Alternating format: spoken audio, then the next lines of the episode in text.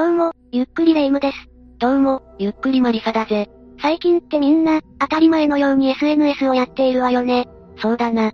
老若男女問わず、みんな一つはアカウントを持っているよな。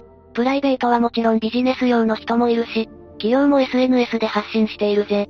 この前、70代のおじいちゃんが SNS をやっていて、時代を感じたわ。逆に小学生などの子供も、SNS のアカウントを持っていたりするよな。平成初期では SNS なんか、ほとんどの人がやってなかったのに、変化は早いぜ。それで最近ニュースを見ていたら、犯人の SNS が、特定されて報道されていることに気がついたのよ。日頃から SNS に投稿している場合、どんな人物だったかよくわかるからな。中には SNS で予告をしていたり、事件に関することをつぶやく犯人もいるってことは知ってるかしら？軽い気持ちで芸能人などの著名人に、犯行予告をして逮捕されている人もいるよな。じゃあ死体と自撮り写真を撮影して、SNS に投稿した事件も知っているかしら？死体を SNS に投稿したのか？一体どんな事件だったんだ？じゃあ今回は、2015年に発生した、バージニア州自撮り殺人事件を紹介するわ。それじゃあ、ゆっくりしていってね。まずは事件の概要を説明するわね。これは2015年の4月4日、アメリカのバージニア州エレットで起こった事件よ。被害に遭ったのは、当時59歳のチャールズ・テイラーさんだったわ。アメリカの事件なのか。だから日本では、あまり話題にならなかったんだな。でもアメリカでは、この異常な犯罪者に注目が集まったわ。異常な犯罪者？犯人はチャールズを殺害した後、写真を撮ったのよ。死体と写ったツーショットを SNS に投稿したの。犯人は一体何を考えているんだ？もしかして犯人は、快楽殺人を繰り返すサイコキラーなのか？アメリカでは、日本と比べ物にならないくらい犯罪率が高いわ。そういった連続殺人犯も多いわね。でも犯人はそうじゃなくて、連続殺人犯に憧れていた女だったのよ。犯人は犯罪者に憧れを持っていたんだな。多感な時期にそういった思想を持つ10代は稀にいるが、この犯人もそうだったのか？犯人の逮捕当時の年齢は25歳で、すでに立派な大人だったのよ。犯人は根っからの殺人鬼フェチだったの。それじゃあ昔から憧れ続けて、ついに殺人に手を出してしまったのか？この事件は色々なことが複雑に絡み合った結果、起きてしまったのよ。犯人と被害者の間に、何があったんだ ?SNS に恐ろしい写真を投稿した犯人は、アマンダ・テイラーという美しい女性だったわ。アマンダは中学3年生の頃に夫のレックスと出会い、19歳という若さで結婚したの。犯人には夫がいたのか？夫だけじゃないわ。アマンダとレックスの間には、なんと二人の子供もいたのよ。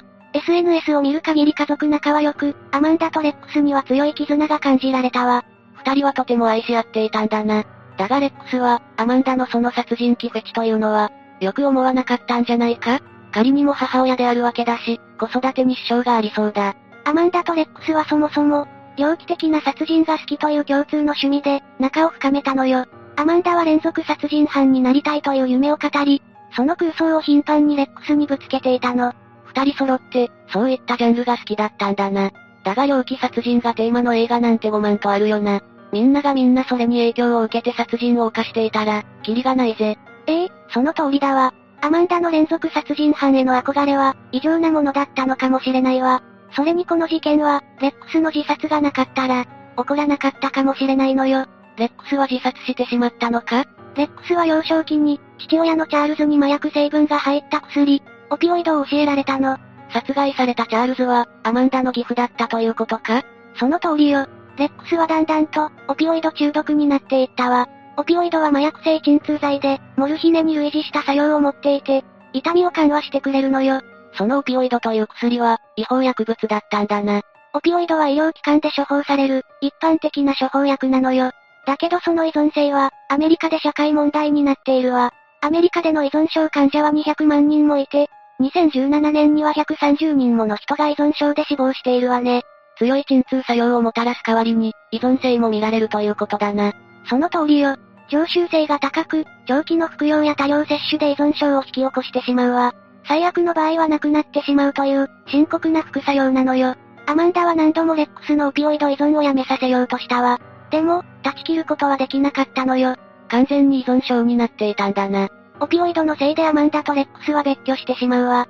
そしてレックスは、現況のチャールズと同居を始めるのよ。レックスはそんな状況の2014年8月に自殺してしまったわ。チャールズの所有している小屋で、首を吊ったレックスが発見されたのよ。そこからアマンダは変わってしまったの。愛する夫が変わり果てた姿で見つかって、相当ショックだったんだろうな。アマンダはもともと折り合いの悪かったチャールズを、恨むようになったわ。レックスに薬を継続的に渡し、習慣つけたとしてチャールズを責めたの。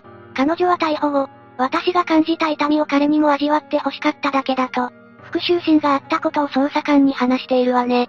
夫の自殺がきっかけで、アマンダの復讐劇が始まったのか。そして、復讐は2015年4月4日の15時半頃に実行されたわ。アマンダは共犯のショーン・ボールと共に銃器と弾薬を買いだめし、チャールズの家に向かったの。アマンダには共犯者がいたのか？ショーン・ボールは以前、海軍の特殊部隊に所属していた男よ。彼はアマンダに片思いをしていて、アマンダのためなら何でもするような男だったわ。惚れた弱みというやつだな。アマンダはチャールズへの復讐心や、連続殺人犯への夢を話したわ。それでショーンは、アマンダの計画を手伝うことにしたのよ。いくら好かれたいからといって、殺人を手伝うなんて正気ではないぜ。アマンダは家に入ってから、しばらくはチャールズと話していたわ。でも、その最中に突然、ナイフを取り出してチャールズを刺したのよ。チャールズは何をしているんだと叫んでアマンダの髪を引っ張ったわ。でも、抵抗虚しく、ショーンがタイヤレバーで頭を殴ったのよ。チャールズはその衝撃で亡くなってしまったわ。ショーンが致命傷を与えたのか。共犯がいなければ、チャールズは助かったかもしれないな。でもアマンダはチャールズに、計31回もナイフを突き刺したの。どちらにせよ、チャールズは生還できなかったと思うわ。31回って、恐ろしいほどに強い恨みを持っていたようだな。そしてその後、アマンダはとんでもない行動に出るわ。まさか例の写真か？そうよ。アマンダは、血だらけのチャールズとの、ツーショット写真を撮影して SNS に投稿したのよ。なんて恐ろしいことをするんだ。でもアマンダの異常行動はこれだけじゃないわ。彼女はブログを運営する女性にその写真を送りつけ、サイトにアップするように言ったの。写真は公開されたのか？というか、そのブログって何なんだ？どうやらそのブログは、犯罪に関するものだったみたいなの。ブログを運営する女性は断り、すぐに通報したわ。けどアマンダはあらゆる電話機からその女性に連絡し、写真を載せるようしつこく迫ったの。なぜそうまでして、ブログに写真を載せたかったんだ？わからないわ。アマンダの連続殺人犯になりたいという願望と、関係があるかもしれないわね。アマンダはその後、逃走中にも不可解な写真を投稿しているわ。不可解な写真膝の上にリボルバーを乗せた写真を、自身の SNS に投稿したの。それは承認欲求の類なのか。アマンダはショーンと車で逃走し、一夜が明けた頃に次のターゲットを選んだわ。休憩所で休んでいた女子大生二人に目をつけ、ショーンに銃で襲い強盗をするように命令したの。チャールズは復讐のためだとしても、まだ殺人を犯そうとしていたのか？しかも、その女性たちには何の罪も恨みもないじゃないか。そうなのよ。ショーンはさすがに、アマンダの命令を拒否したわ。アマンダはおとなしく諦めたのか？アマンダは激怒し、死ぬ前に知っておいてほしい。私はあなたを銃や車のために利用しただけ。あなたが死ぬことを願うわと言って、引き金を引いたのよ。共犯のショーンまで撃ったのか？アマンダはショーンを撃っただけでなく、またもツーショットを撮影したわ。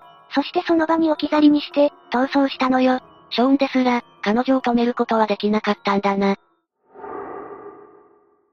ショーンの殺害後、アマンダは例のブログを運営している女性に連絡したわ。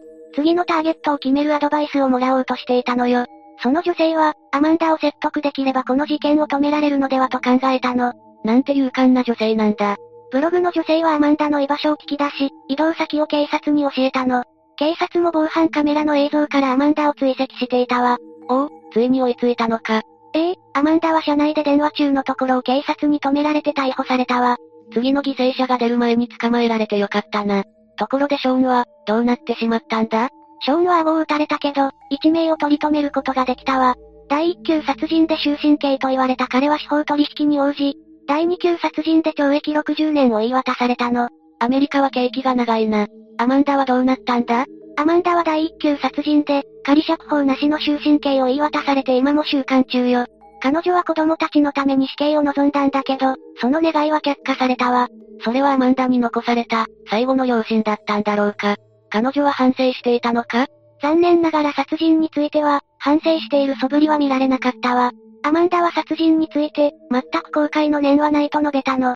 しかも尋問中もクスクスと笑ったり、犯行について、ただ暇だっただけよと言い放ったわ。どういうことだ？ただの暇つぶしだったということか？真意はわからないけれど、アマンダは、チャールズがレックスを殺したことを知って欲しかったとも言っていたわ。じゃあ SNS に写真を投稿していたのは、何だったんだ？アマンダはチャールズを殺害した後、あまりの幸せに興奮していたと語ったわ。それで、みんなに写真を見せたいと思ったそうなのよ。常人には理解できないな。それじゃあまとめて振り返るわよ。混乱してきたし、助かるぜ。2014年8月にアマンダの夫、レックスが自殺したことにより、事件が動き出したわ。二人はとても絆が強い夫婦だったようで、血や殺人を好むといった共通の趣味があったんだよな。アマンダに関しては連続殺人犯に憧れがあって、レックスにもその夢を語っていたわね。二人は仲睦まじく、子供もいたんだけど、レックスには問題があったわ。彼は父親のチャールズに渡された麻薬性鎮痛剤のオピオイドに依存していたのよ。薬を断ち切れなかったレックスは別居し、チャールズの家に引っ越したんだよな。アマンダが何度も薬を止めるように言ったが、なかなか断ち切ることは難しかったんだな。薬物依存は簡単に治るものじゃないからね。レックスは別居後、チャールズの小屋で自殺してしまい、アマンダは変わってしまったわ。義父のチャールズを恨むようになったんだよな。愛する夫を失えば、誰かを責めたくなる気持ちはわかるぜ。方法が良くなかったわね。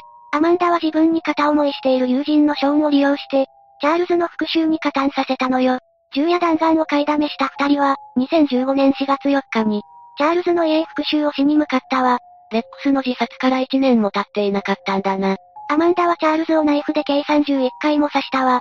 それでもアマンダの髪を掴んで抵抗するチャールズに、ショーンが致命傷を与えたの。武装した若い男女二人に、老人が勝つのは難しいぜ。護身用の銃を持っていたとしても、31回も刺されたら取りに行くのも厳しいだろうな。そしてアメリカ中が震撼した、例の写真が投稿されたんだよな。ええー、アマンダはチャールズとのツーショット写真を SNS に投稿したのよ。写真はたちまち拡散され、大きな話題になったわ。後にアマンダはインタビューなどで写真を投稿した理由を語っているわね。写真を投稿したのは、幸せで興奮したからだと話していたんだよな。それでみんなに見せたがるなんて、なんとも理解しがたい思考だぜ。私にも理解できない行動だわ。でもアマンダはそれだけじゃなく、事件に関するブログを運営している女性にも写真を送りつけたわ。そしてサイトで公開するように連絡したの。しかも電話機を変え、あらゆる番号から連絡をする必要さだったわ。憧れの連続殺人犯として、世に残したかったのかもしれないな。ありえるわね。アマンダはショーンと逃走中。無関係で無実の女子大生二人も、殺害しようとしたからね。連続殺人犯になることを夢見て、タガが外れていたのかもしれないわ。しかもショーンに頼んだんだよな。ショーンが断ってくれてよかったぜ。でも、代わりにショーンがアマンダに撃たれてしまうわ。アマンダはショーンの写真を撮った後に、その場に放置して逃走したのよ。アマンダはショーンに対して、銃や車のために利用しただけで、死ぬことを願うと言い残したわ。その時、ショーンは目が覚めたのかもしれないな。彼はアマンダの復讐を手伝っただけで、連続殺人犯になる気はなかったようだ。そうね。ショーンは逮捕後とても後悔していたようで、家族に謝罪し反省の気持ちも表明したのよ。この先の人生、この日の罪悪感を抱えて生きると語っているわ。